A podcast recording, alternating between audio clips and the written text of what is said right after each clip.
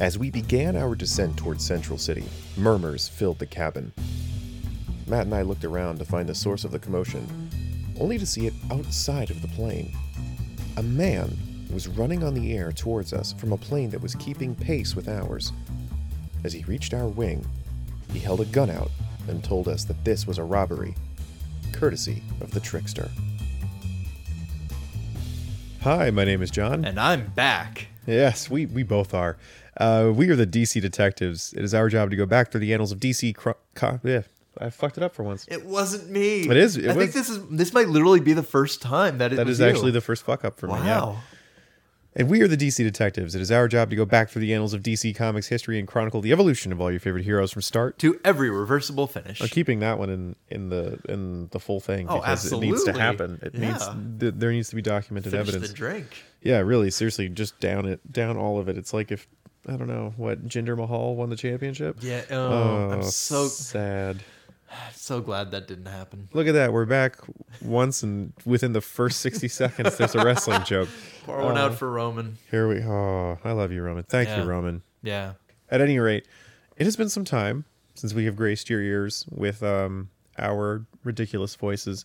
Uh, mainly because we just had a bunch of life events happen, stuff got I out moved. of control. Matt moved, um, so there was a lot happening, and we had actually read and taken notes for this episode. Like I want to say three weeks ago. My notes are dated 929. Yeah, September was when we had this um, scheduled, and now we're getting to it in, you know, the the waning days of October. I, I think today's the 23rd. Today's the 23rd. It is the twenty third. Yes, so, you know, God, it's almost time for me to pay rent again. look, waiting for great stuff is really what what counts. Uh, and, And the good news is, this is this is great. I'm so happy we're coming back on this note because there's just a whole lot of fun happening here. Yep.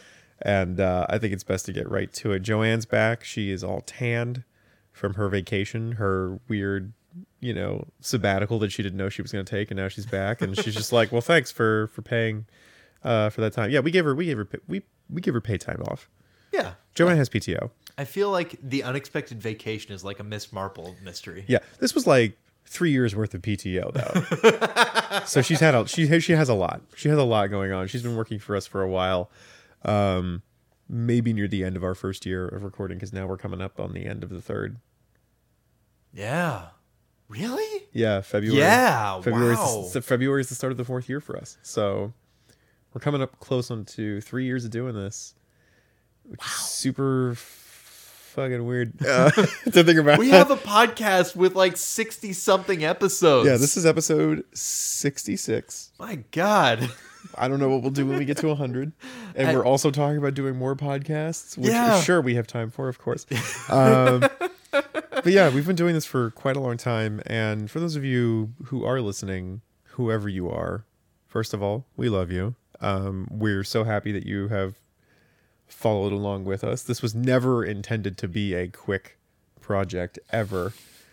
Ever like we knew this was gonna be till one of us got fed up with the other or like i was killed in a strange mysterious incident because we both know that it, i'm the one that gets killed in any sort of circumstance because i lead the weirder life um you lead the more entertaining and adventurous life but i lead the one that's more fraught with like strangeness I is that the case? i'm more likely to build the winchester mystery house than you let's put it that way I'll agree with that. like let's let's be honest. I'm be honest more likely to accidentally walk into it and Yeah. then fall down some stairs. I am I am the person that does that versus like like I'm gonna be the one that has a really strange will at the end of the at the end of it all that everyone's gonna be like Yes. why are there puzzles to this and and Are you're you just- going to build an escape room? Oh no and I'm- then build a whole bunch of escape rooms around the escape Sure, rooms. sure. And someone just wakes up and it's like oh, you God, have a no. gauntlet of four escape rooms to get through to get to the bathroom. John just made that one issue of the Flash a reality just to piss us off with his will.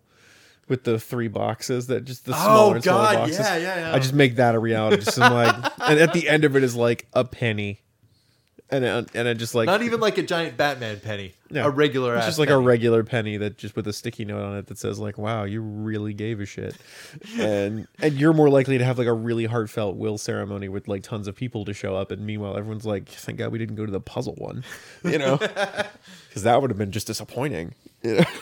everyone's got a choice between yours and mine, and I've got like weird fans that have stalked me throughout my my career, and you've got like tons of loved ones, and I, I like the idea that it's like the end of Big Fish. Yeah. Except it wasn't like everybody is super chill with everything. It's just like, where did they come from? yeah, How did they know him? yeah. That's What? that's your funeral, and mine looks like a bunch of degenerates from a Wild West painting. Just like just show up, and it's like a closed casket funeral in like a church in like New Hampshire, and everyone's like, "Who are these old people that clearly didn't know him?"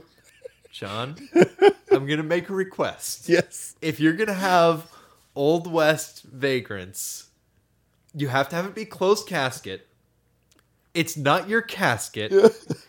You get an Old West gunfighter to ta to sit in the casket, and in the middle of, of the of the wake, he just busts out and starts a shootout. Oh, my family's gonna hate me. Well, won't matter. You'll be dead. That's true. There will be no repercussions at that point. Um, Unless you want to try for a life insurance scam. I mean, look, I wouldn't, I wouldn't put it past senile old age John, whatever happens to him, because Lord knows there's a lot of there's a lot of race to run between now and dementia for me. So let's let's make it a wild ride, everybody, because I need to have a weird time with the rest of my afterlife. and on that note, we return to the Flash. Uh, we have not seen him in a while, and I swear to God, we are going to catch up to where we were in Justice League. And when we do Justice League, we're going to do a recap episode like before that. Good. Like we're uh, if not recap episode, half that episode is going to be recap, where we just like go through who who's who, where they are at this point in time in their career, and then we start the the issues and we maybe whatever. Bottom line being, don't worry, we'll do a roundup. It will happen. I know those are are nice and people like those, and we'll do it. I promise. But until then, we are back with the Flash, number one twelve, April May, nineteen sixty. And this one actually has another familiar face for those of you who have watched the television show or, I don't know, perchance seen the Batman the Brave and the Bold television show. Um, the Flash is investigating the elongated man, Ralph Dibny, who Flash suspects is behind some fantastic crimes, um, while also being a contender for the running of like Central City Man of the Year. It's a very petty, weird situation going on, but really the bottom line is that this is the first appearance of the elongated man in DC Comics. The elongated man, his name is Ralph Dibny. As a young boy, he was fascinated by quote unquote circus rubber men, which are just like contortionists. They were contortionists. It's very weird. Um, and he wanted to be one. He spent a good portion of his life interviewing and asking questions of other contortionists, and none of them could give him the secret of their ways until he realized that they were all drinking the same soda, which is Gingold. Ralph stumbled upon the soda himself. Upon drinking it, he was and, and distilling it down to its most basic element, which is the f- the juice of some sort of fruit um, that's fancy and exotic. He then gained stretching powers. Hooray! That is the elongated man. That's the entirety of the elongated man. We will actually cover the elongated man. We have some books of him, Yes. and those are going to be fun. But he doesn't really get his own stuff for a while. And honestly, these are the first appearances. And if we were to cover him, we would just go over this again. So the elongated man shows up in the Flash. The two of them team up to catch the actual criminals after they figure out their differences, and everyone's fine. And now the elongated man is part of the supporting cast for the Flash in Flash Comics. Uh, the second story in Flash number 112, uh, Kid Flash, Wally West, discovers a gang uh, or kind of a group of people using subpar building materials. Remember that Golden Age gag that we thought we were done with? Uh, That's true. We haven't seen that in a while. Oh, it's been some You're time that we've right. seen golden. We've seen people using subpar building materials to build a building on the cheap, and that is potentially dangerous. Speaking of the building that they're building, it is a school where Wally and his classmates will be going when the summer vacation ends. However, the attractive and nice teacher that it, those attributes keep getting brought up every time they talk about her, um, is engaged to or to be married to the guy who's working on the school contract, but he has just been like ousted by these ruffians who are trying to do this scam. Kid Flash helps him figure out how to do it, and the kids pitch in to help him build the new school, which I'm sure of violates some labor laws. Oh, there's a number of laws getting broken there. I'm yeah, sure. I'm sure OSHA's just losing their minds over that. Uh, but regardless, uh, all's well that ends well in that sort of situation with Kid Flash. I do- Everything is child labor. Right. And to be honest, I do really like the, the Kid Flash stories that we're going to Yeah. cover. They're all they're all decent in in a lot of regard, and I I hope that is a sign of things to come for Teen Titans. God, we're Um, coming up on that. I we forgot are about indeed. that. We're coming up on Teen Titans, the Doom Patrol, Metamorpho, a lot of stuff. We're we're getting. Oh boy, is it going to be exciting! um, the Flash. You thought we jumped around before. Boy, howdy! Just you wait till we stop. Just going in any sort of coherency. Um, the Flash, number 113, June, July 1960. The first appearance of the Trickster, who is another member of the famous Rogues Gallery for the Flash. Uh, he's a circus man named James Jesse, who is just Jesse James, the famous Wild West criminal. Um, and he invents some air compression boots that let him walk on air. And he uses these boots to just commit crimes in the air. Flash has to stop him. This is not really sure why he's called the trickster because later in the comics he does begin to have some like toy esque gadgets that he fights with. Uh, for example, like deadly yo-yos, you know, marbles that he throws that explode, things like that. He is a gimmick villain at this point. However, he is just the trickster, and his trick is that he's got fancy shoes. Whatever. Um, not not the best debut for a Flash Rogues Gallery villain. I believe Pied Piper and him were both pretty lackluster in their in their debuts uh, because Mirror Master and Captain Cold have been pretty solid in their appearances and were kind of neat. Um, and we're going to see another one show up that I think honestly has probably the best debut in for Flash.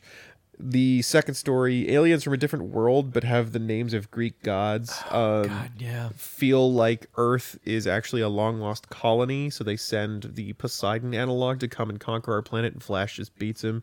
And when he goes back, he's like, Zeus guy, should we send more people back? And he's like, No, they're clearly fine. It's cool. Don't worry about it. It was a big waste of colossal time. Yeah, I, I have a, a note that I want to cover later on because it's an interestingly in depth one. But one thing I want to call out they specifically refer to there being 3 billion people on Earth. Yes. And that threw me for a loop. Yeah. And it took me a while to realize that it was, in fact, because at that point in time, there were only 3 billion people Them's, on Earth. Them's 1960 population statistics. 60 years and 3 billion people. Yep. Oh, boy.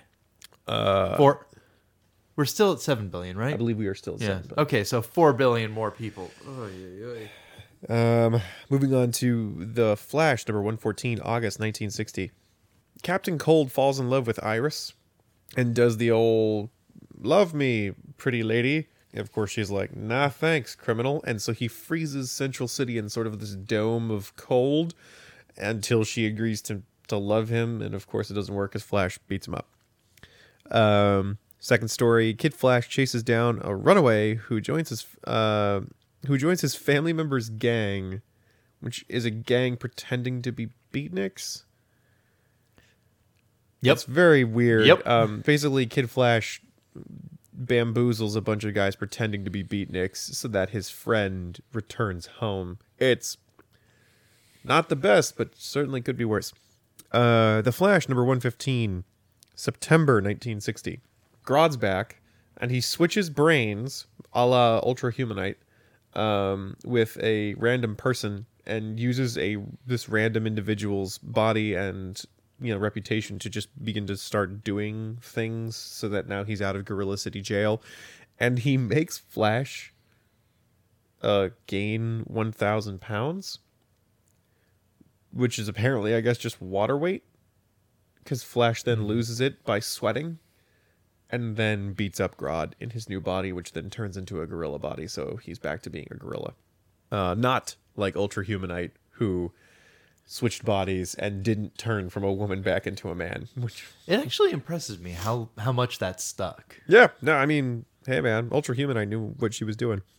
Uh, second story there is Flash and the Elongated Man take on an invasion force in the jungle where the Elongated Man is looking for the Gingold tree, which is the source of his powers. He's on kind of an expedition. In his outfit which seems like a bad idea in the jungle when you're in a full body suit, specifically a rainforest.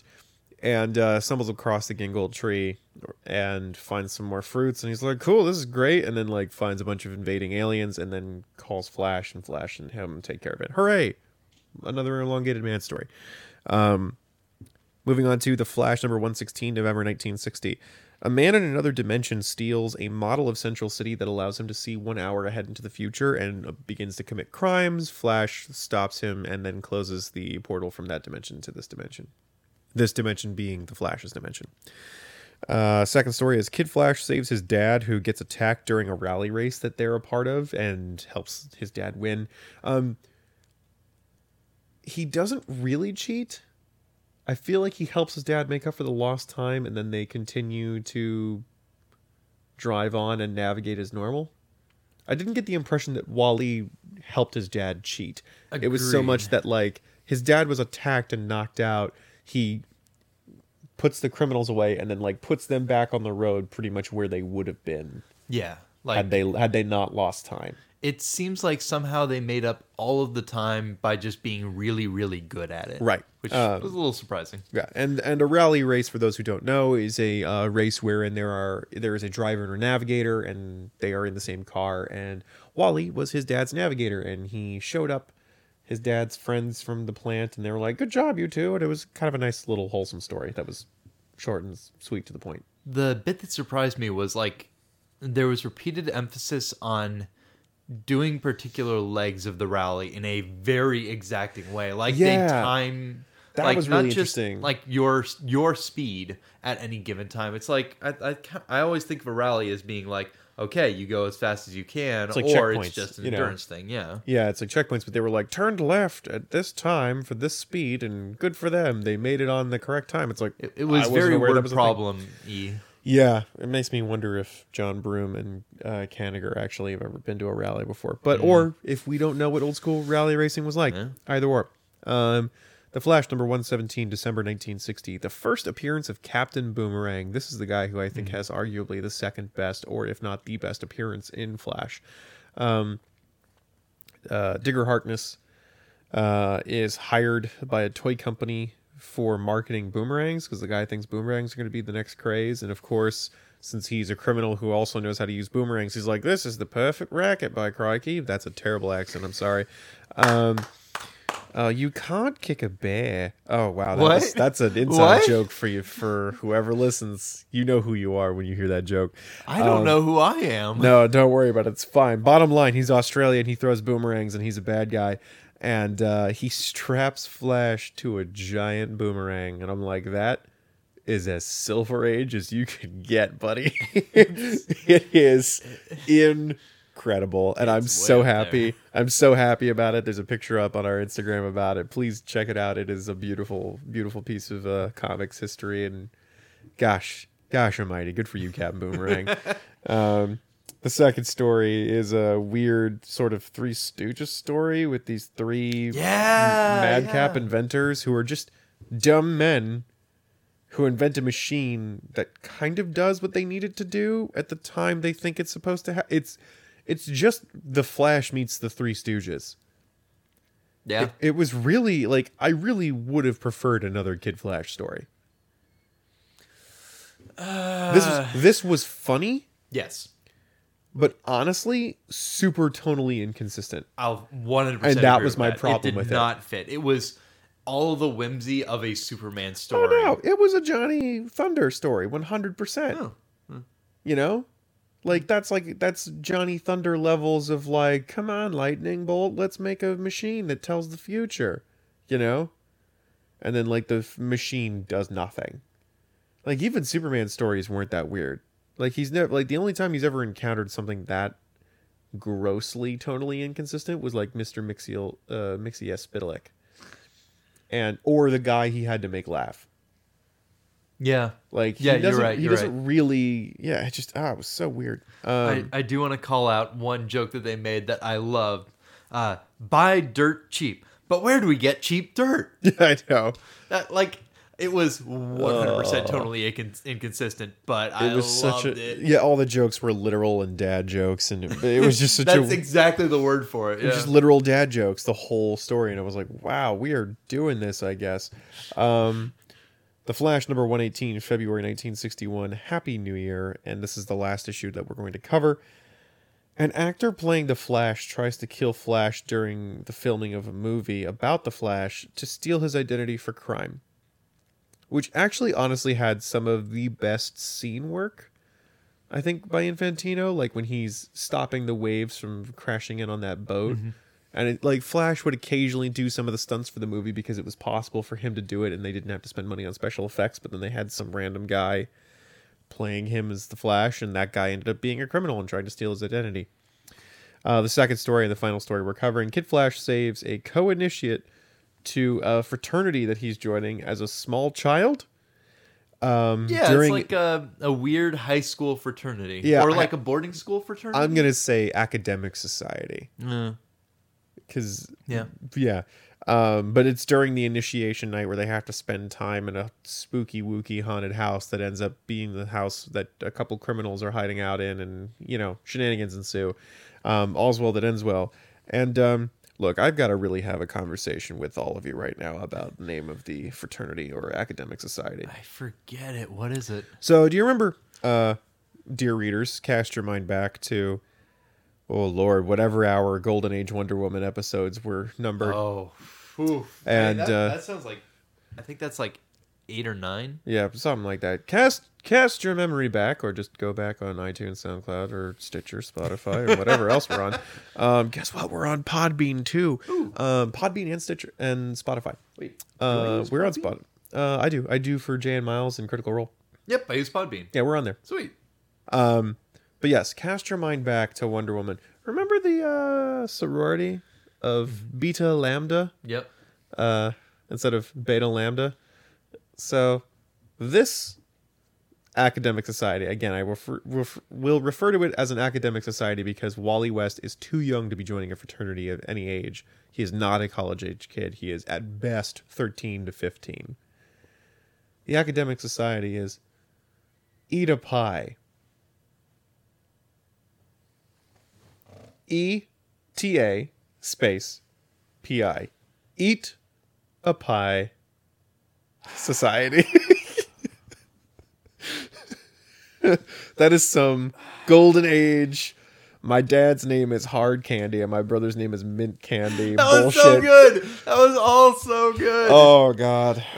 if only Marston could only make jokes like that, not weird kink weirdness. Um, I do. I, I have found a subset of fans who just gloriously enjoy uh, Golden Age Marston, Wonder Woman, and you know what? To each their own, because Yep. they they love they love how wacky and silly it is, and you know what? Yeah, it like- really honestly is. Oh, very. Um, and it's just you know Marston was a bad ally, but um, that aside, these are these are just such fun, delightful Yeah. stories. I mean, really, what it comes down to, and I think the reason why these are so much better, and I'm going to double check my notes here. Pretty much everything that we just covered, if I'm not mistaken, with the exception of one or two stories, was John Broome, who is writing Green Lantern, and that's why they're so good. Um, they're not the best, but they are certainly of the highest caliber of Silver Age that we've seen amongst the Hawkman stories, amongst Green Lantern, um, and JLA. These are definitely some of the best we've written, uh, we've we've read. Um, I like Flash in these. I like Kid Flash. I think they're both just stand-up individual characters. Like you know, they're not like oh my god, he's a great guy or whatever. But it's like they're solid adventure stories with superpowers. Um, I've constantly was like, how are they going to get out of this? You know, like kind of a situation. So these are definitely worth checking out if you can. Um, the Silver Age Flash volumes are coming out again um, with the new art and stuff like that. So you you really should check these out if you have the DC Universe app. They might be on there. Um, this Silver Age Flash is honestly worth your time to check Yes. out. You really, really should be checking this out. Again, strapping Flash to a giant boomerang, which he he threw up into the stratosphere to then land in the ocean to kill Flash, was the most Silver Age villain plot of I- all time. I literally wrote a note that was just commit to the bit. Yeah, yeah. He is. He is 100% his gimmick, and I love it. I love Captain Boomerang. Um, you know, Captain. am the boomerang. Yes. This is my this is my shtick. I am dressed like a navy captain with a scarf, and my entire outfit just had little tiny boomerang pictures on it. How do you not get what I am? This is what I am about. Do you not understand that? Um, Captain Cold like freezing the town. Um, I mean, uh, Trickster was a bit of a letdown, but like Weather Wizard was really great. Grodd doing these weird mad scientist sort of stories. Pied Piper was okay. Uh, Mirror Master's great. I like the Mirror Master stories where he has like you know the mirror reflection, you know, light duplicates or like the giant monsters that are made out of light. You know, it's it's fun. There's some good stuff. There's some good Silver Age bad guy goings on, and I'm I'm glad we came back to this because these are these are worth it. And not a whole lot of like new stuff for the Flash. I mean, the the ring gimmick is still there, where the the, the costume comes out of the ring. Um, we have the frequent uh, establishing of you know Kid Flash and Blue Valley, just doing stuff on his own, so we can get that you know Kid Flash is a good sidekick on his own. Oddly enough. Never appearing alongside Flash. Yeah. If you look at how Supergirl shows up in Superman comics, obviously Robin is showing up in Batman. Um, Thomas Kalmaku in Green Lantern. Um, Wonder Woman has Steve Trevor frequently just by her side. Martian Manhunter doesn't have anybody. Green Arrow has Speedy. Um, I mean, L- what is it? Alanna in um, Adam Strange. That sounds right. Flash, uh, even Shaira in Yep. Hawkman. Um, Kid Flash is not around in Flash's stories, and I think that's the Yep. that's the most standout bit that we can see here. Um, even though Well- that he has he has almost, if not the same as equal screen time as him. there are two different directions to go with that. The first is that there's another thing that stands out, which is that uh, Ralph Dibny did Dibny, Dibny, yeah. Okay, cool. I did get You the are correct. consonants right in that. Uh, Ralph Dibny is sort of filling a similar role of quasi sidekick, but a not appearing all the time, uh, and b not quite being a sidekick. He's almost a little more Alfred. Kind of. That's not even the. Uh, It's it's much more um, it's much more World's Finest. Whenever he shows up, it's much more of a situation like World's Finest, where Superman and Batman teamed up, and Robin happened to be there, except there's no Robin in the situation. Um, that to me kind of feels like what it is. It's not a sidekick situation. It's not Doiby Dickles. Yeah. you know, um, it's not Etta Candy. It's much more. He's a he's a uh, he's a peer to the Flash. He has his own superpowers. He can handle himself. The two of them have to put their heads together to figure the situation out. Uh, he's he's a peer who doesn't get the same amount of screen time. Yeah, because he'll get his own series in a bit. Um, I'm going to say in two years he will get his own book, and uh, not book, but he will have his own running stories in Detective Comics, and will appear there for quite some time. So, just an interesting note that Kid Flash is the only sidekick so far of the Teen Titans who gets his own uh, outside of his mentor stories. So the other thing that I was going to bring up that I think actually uh, shines shed some light on that. These are much closer to the uh, person as a young kid stories because we were getting the uh, Wonder Girl stories, and these are 100% in that vein. Yeah. If if Flash's backstory allowed for a young version of him, I think that's what we'd be seeing right now. Yeah, I think you're right. I think these would these could serve doubly as young Barry Allen stories, much like, you know, in action comics we would be seeing young Clark Kent stories and like you were saying with Wonder Woman, Wonder Girl stories, which is going to be a be a whole uh, can of worms in and of itself once we get to Teen Titans. Oh God, that's right, because the name Wonder Girl still gets used, doesn't it? Yeah. Yeah, yeah, because no one. It's It says a lot that I've never been entirely clear on who. you and you and the rest Girl of the world. no one understands Donna Troy. Her continuity is just a black hole of. We made a mistake. It also says a lot that my brain instinctively went to Deanna Troi, and uh, from Star Trek. Yes. yep. Yeah. So And, there's and then I had that instant of doubt of did I just say the same character's name or did I actually get the TNG character Right. in there? Okay, good. So we're gonna there's there's a lot going on and and but it's just really interesting to me because this also sets up Wally as the independent adult hero. Mm-hmm. The more grown up of the group. While Robin might be more capable because he's with Batman and learning to be essentially an effective superhero from a mentor, Wally is becoming much more solo independent, which might, to me, indicate that he's growing up more. He may not be as skilled as Robin is with his abilities, but he's certainly much more capable of thinking how to solve these crimes by himself instead of just following Batman or Flash. Same thing with Aqualad, because Aqualad's part of the Teen Titans as well, and he's just glued to the hip of Aquaman. Mm-hmm. So it's going to be very interesting to see their dynamic once we get to Teen Titans. But for now, again, go out if you can, find yourself some Silver Age Flash. It is worth the read. It is probably this and Hawkman and Green Lantern are the epitome of Silver Age comics, I think. Because Hawkman gets the sci fi weird. Green Lantern and Flash get the serialization of action adventure in the 60s uh, of the science fiction, the strange, the super powerful, the Saturday morning cartoon feel that you associate with the Silver Age. Uh, and I'll just uh, dogpile on the idea that it was great to come back to these. Oh, yeah. Like, I talked, I think, it, in at least the previous episode, and maybe the past couple before that as well, about how s- reading all of these at once, especially how we'll often like read the night before, uh, in this case, several weeks before, but often like the night before, a couple days before, just okay, just sit down, grind them all out at once. And you have some intense visceral reactions sometimes.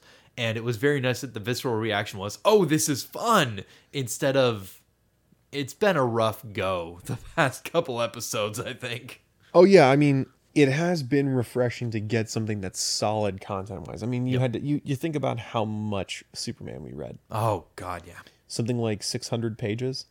That was a lot. and lot. this was like that was a lot. 200 and it was all solid, you It know. breeze. you know, It pillar to post. Fun. Yeah, pillar to post it was just oh thank god this is good. Yep. You know, like I can't wait to get back to Justice League so that we can Mm-hmm. read some like solid things and then we can move forward to the to the weirder stuff like Doom Patrol. Um we're going to have a hitch cuz we have to hit Martian Manhunter again. No. However- oh wow, the cat's reacted Yeah. to that one. However, he does end. oh, oh yeah. I have the second volume where his story ends and he no longer becomes part of the Justice League anymore. So, there will be an ending point for a character for once, Huh. and that will be one of our first reversible finishes. So, uh, we're going to look at Martian Manhunter and then Wonder Woman, and then we're going to come back to JLA. And that'll be exciting and fun. And we are we are excited to get back to that, but I'm sure you have a plethora of notes that you wish Yeah, to I was gonna about. say like that. That sounded like a good conclusion bit, and I'm like, No, no, no. oh, are, are we are we gonna wrap this up? I don't know, no, no. I just I was that's for the end of um sum summary and we shall move on to of course your your notes. All right, what have we got? Uh, reminder: It's been a while since I looked at some of these notes. I did a flip through earlier, but uh, yeah, let's let's go through this. All right, um, this was an interesting thought that occurred to me, and that's the other thing. Like having this much time removed since I wrote stuff down, sometimes I don't remember where it came from. but um, a thought that I had was that a lot of people think that the essence of Superman is being good, but I, I actually think it's trust. I think that he's someone that like the essence of Superman is that he's someone who the average person trusts unconditionally, and he trusts the innocent unconditionally.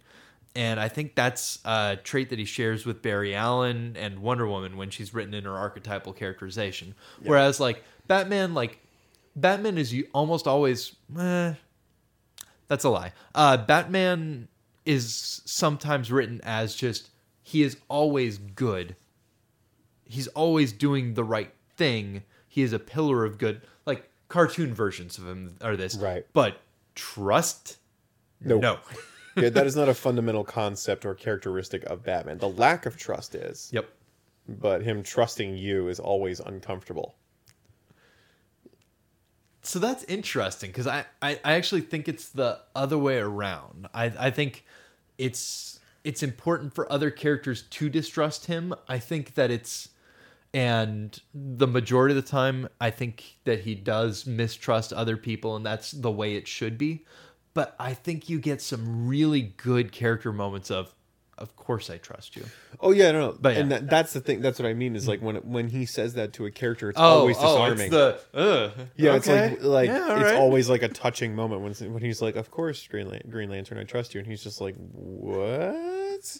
But yeah, then but anyway, getting an a from the teacher you did not expect it from Yeah. did i just have a life moment yeah, uh, the elongated man stories are just kind of fun, uh, and there are some good visual gags. Uh, one of the ones I have written down is at the end of the first one. Uh, they're at opposite sides of the room because I think they like co-win uh, Man of the Year or whatever, and they need to shake hands, and they're on opposite sides of the room, and Dibny stretches out. yeah. He stretches across the room to shake hands with uh with the Flash.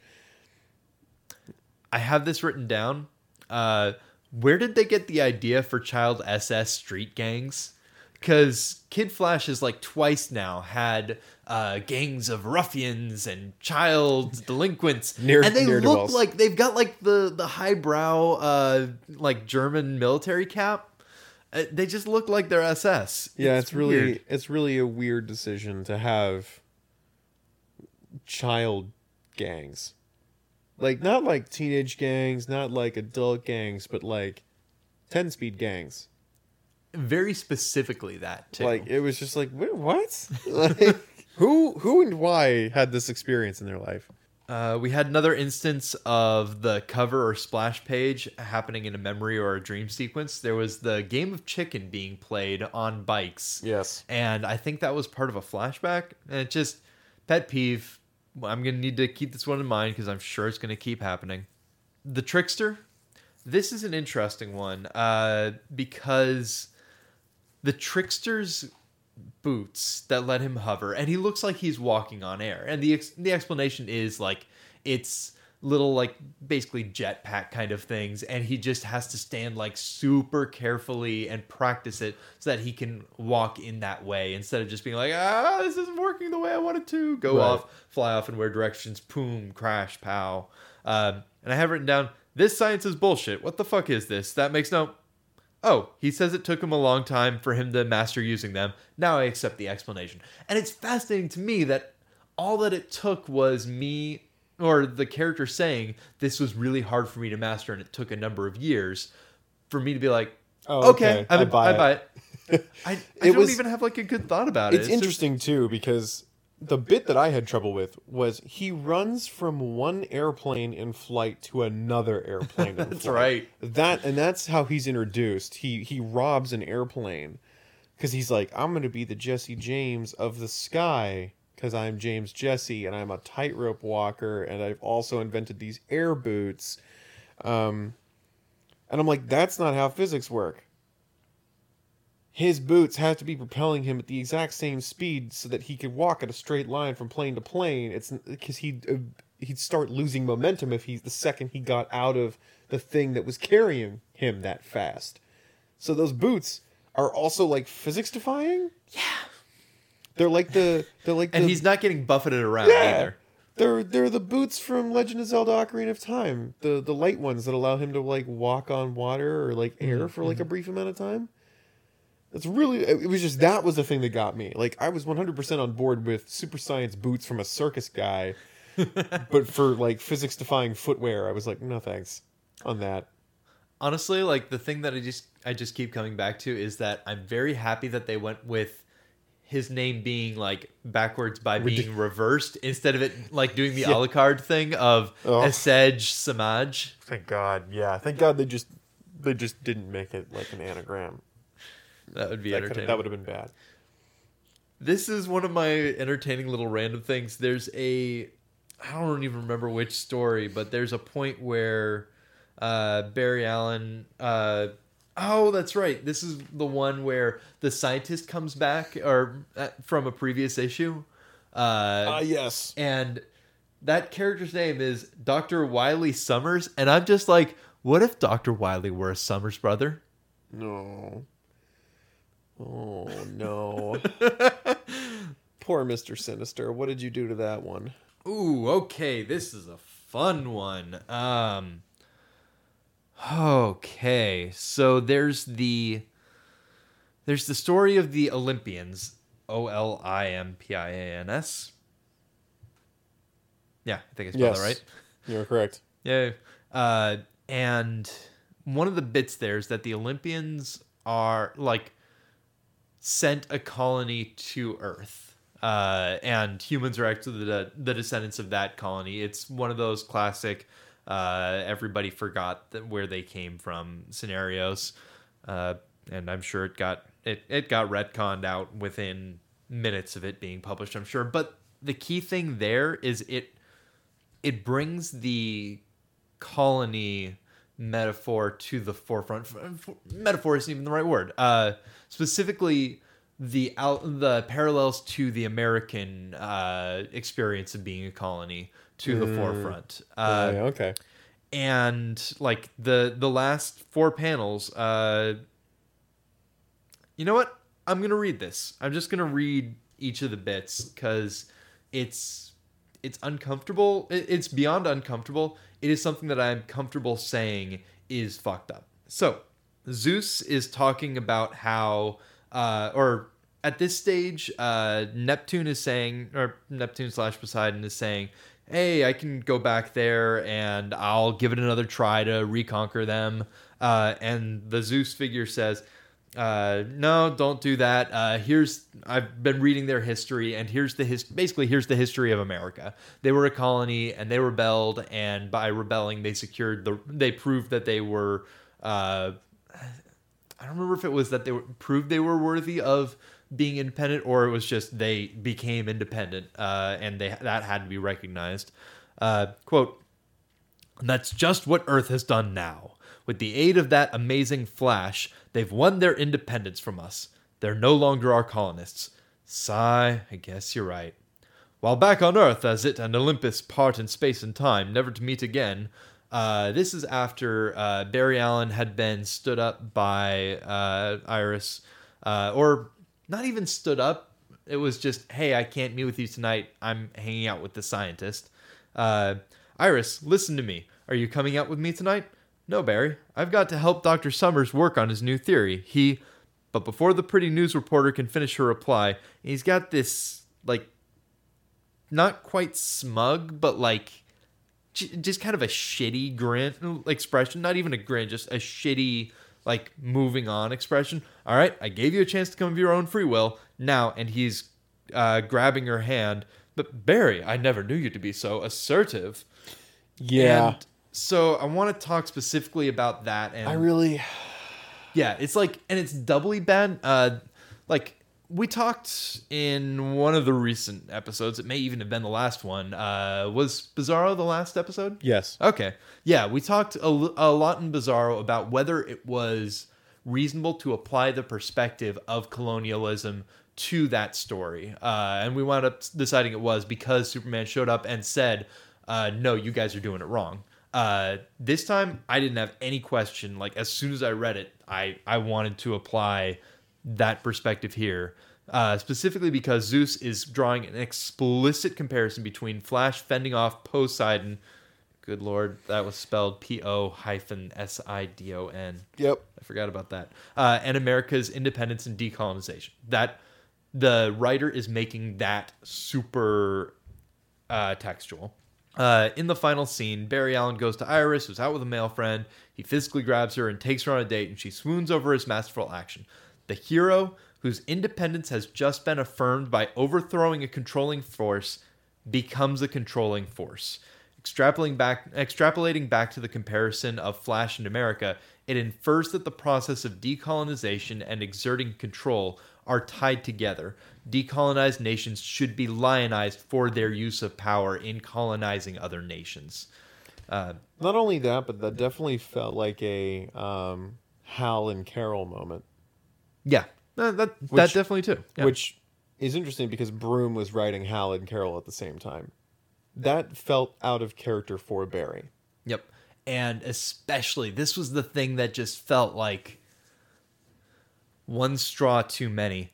This was those those three panels like there there's one panel where, after that where they're out on, at a date and it's uh just oh they're they're they're happy together on their date uh, because he's been assertive and made the date happen. It's right in where the moral of the story goes. It's Right. the end of the story is and the moral of the story is that you should be assertive and take what you want. It Just even though we just showed you that kind of weird mentality isn't okay and you should fight against it. Uh, even then, like I, I, I think it's less that. I think the way that they say it is that that decoloniz that uh, that power is a zero sum game. Right. That you are uh, as someone who is not having power inflicted o- upon you, you are someone who inflicts power upon others, and that those others are better for it. It's it's the way that imperial japan viewed its resistance to european colonization was or at least one strain of thought within imperial japan that wound up winning out was okay the way that we resist uh, being colonized is to colonize korea taiwan large chunks of china uh, Right. the philippines etc etc and that preemptive preemptive colonization. Uh, eh, not even preemptive. Just okay. The only way that we avoid being taken over is to take over and Right. play the game like everybody else does. Weird. And it's right where the moral of the story goes. It it, It is, sucks. it's, def- it's definitely incongruous with the rest of the work um, that we see in this in this stretch here. Um, not incongruous for the thoughts and actions of the time, but definitely considering what we've seen from John Broome up until this point. We have not seen him do something like that. I will agree. Yeah. um, yet as as as of yet anywhere else. yeah. I don't know that I'll agree that it's out and out incongruous, but I will agree that there is nothing else like this. Right. I'm just saying for this writer. Yeah. Um, I'm not saying that it is uncommon for this to have been an idea at, at the time period. This is the first time we've seen this writer do this specifically. Yeah. It could be how he thinks, and this is just the first time he's you know put it to paper. But it's just really weird because Barry has never acted like this, so the character, so it is the first tip off for us. We're just like, this That's is weird. true. Uh, this is Barry's behavior specifically of like manhandling Yeah. uh, Iris is 100% incongruous. and that Fully was why it was like it stood out so much because it was such a departure from the character through the rest of these stories. Yep. Uh, on a lighter note, uh, going through these stories, they were a lot less formulaic than the Superman stories that we read, for instance. Like, you Oh, heard yeah. us talk when we were reading for- uh, Superman, like, okay, this is the formula. I can see they're doing one, two, three. All right, cool. And then resolution. Uh, a moment that was especially telling was Captain. There's a the fight between uh, Flash and Captain Cold, and I think this is when they have the big dome. Captain Cold says he has one last trick, and then Flash punches him out before he can use it.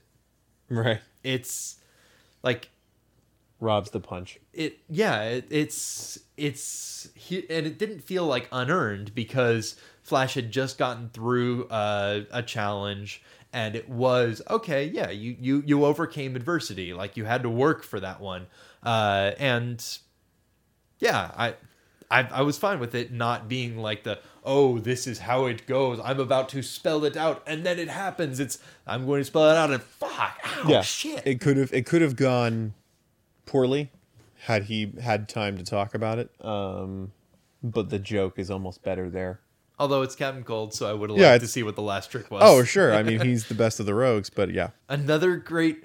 Okay, this is a visual gag that I wish had happened. Uh, so there's a there's a bit where Dibny is going to be fired out of a cannon as a stunt, and I just want to say it would have been so much better if the stunt involved him keeping his feet anchored in the cannon, so it's just like his torso getting shot out and stretched. Oh, I, I actually honestly was waiting for the exact same thing. I'm glad we were on the same wavelength. Yeah, no, you're absolutely right. I was like, he's just gonna stay in there, isn't he? I need to take a look at what other comics do this. Uh, but Flash comics are italicized, and some o- other comics aren't, and I Hmm. don't know why. I'm sure it has to do with the ash can. I w- huh? I hadn't thought of that side of it. Huh. Um, this is another casualty of I don't remember my chain of thinking that led me to this. I think it might be that there's a little bit of uh, uh, Flash running on water, and there being a little scientific explanation of just like skipping a rock. Uh, Flash fact. yeah, uh, MythBusters did a uh, test of this, and holy shit, you really can skip a Lamborghini. There's video. It's cool. That's awesome. I mean, it's like really slow, like sloughing skips, but they do it. And there was like a commercial back in like the 80s of that, and it's like, oh, that that really happened. That's Okay. awesome. Uh, buy cheap dirt, but where do we get cheap dirt? Oh That's god. so good. I love that. Um. Oh, uh, interesting bit about the location of Central City. So there's a bit where uh, Iris is meeting up with uh, Flash, specifically with Flash in uh, California, uh, uh, in LA, I think in Hollywood specifically. Yeah. Uh, and there's a bit about oh, and I'm he said Barry said that he'd call me at this specific time. Well, I'm sure he'll do it. Yeah, but he's always late. Don't worry, I'm pretty sure he'll do it. And he has to run to get back so that he can get on the phone uh, because God forbid you try to like fake it out by calling from a different number. Uh, but what's interesting is in there, there's a specific like amount of miles given from Hollywood to Central City, about 1,500 miles. Uh, and going by that, Central City, like it sounds like Central City gets a semi-canonical. Uh, I think St. Louis is where it sort of winds up. Midwest. Midwest. bottom line. Gotcha. Uh, so going by like the 1500 mile count, Central City is somewhere around like Dallas, Kansas City, or Lincoln, Nebraska. I believe Kansas is closer to where it's normally put, I believe it. if I'm not mistaken. Oh, another bit that sort of uh, showing the differences between this and Superman comics. Uh, there's a bit where Kid Flash, I think it's Kid Flash, uh, plays all the music uh, uh, instruments in an orchestra at once, and there's specifically uh, someone in the uh, spectator saying it's not the best music I ever heard, but it's not the worst either. If it were Superman, they would have said it was the best music Sure. because he ha- it has to be the best at everything. But here, like, there's a Flash story that it's it's acknowledging that you know, like, it you don't need to be the, the character doesn't need to be the very very best. Well, yeah, the feat is more impressive than the music. That's more what that's that's the impression there is that Kid Flash doing that is far more impressive than him actually playing any sort of you know, believable, understandable piece of music. Mm-hmm. Uh, and I have one un- um actually to end this with. Uh, issue number 118 uh, has a uh, tagline on the cover of a new elongated man story. There's no elongated man story in this. and I had to double check it, but there the elongated man does not show up in that story Lies at all. slander. Lies and slander. Uh, do we have recommendations? Uh, yeah, Okay. actually. Okay. Um, so, uh, my girlfriend and I are watching uh, Persona 5 playthrough right now. And I don't know if I'm going to end up recommending the game, but the visuals are gorgeous. Yeah, I hear mixed things about Persona 5 as far as like your mileage may vary on like the style of gameplay and whether or not that's something you enjoy is very much what I get the impression of. Um but yeah, um I know that the art is awesome.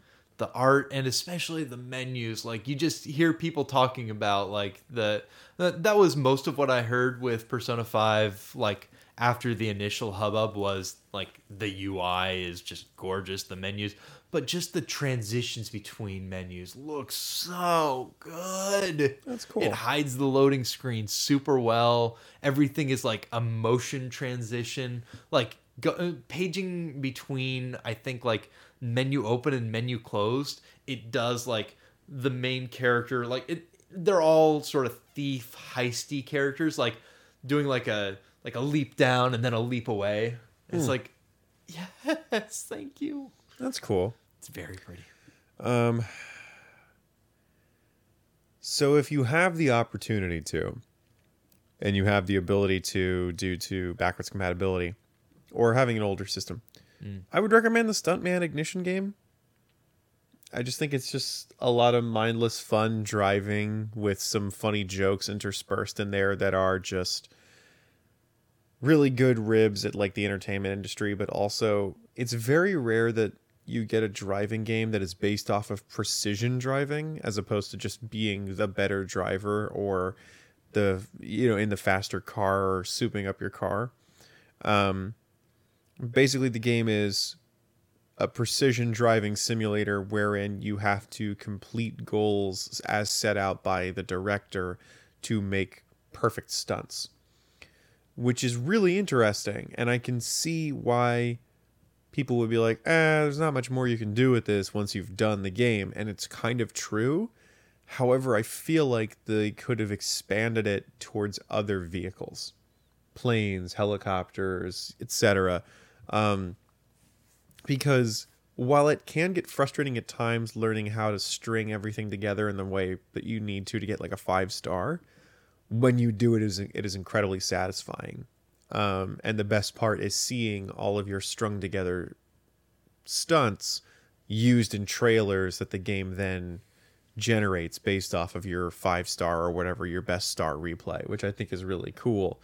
Um, it was free on Xbox uh, Games with Gold uh, for a month. I'm not sure which month, but it is very good, and I would suggest checking it out um, if you have the ability to. It's an Xbox 360 game, and I believe it was a PS3 game.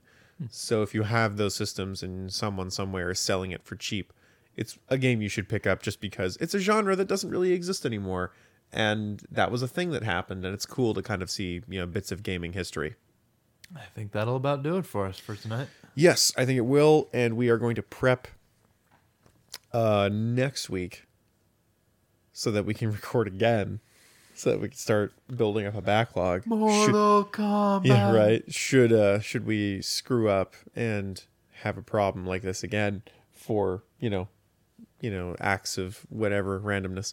So Martian Manhunter, Wonder Woman, and then a recap JLA episode. I think we're we're almost there, kids.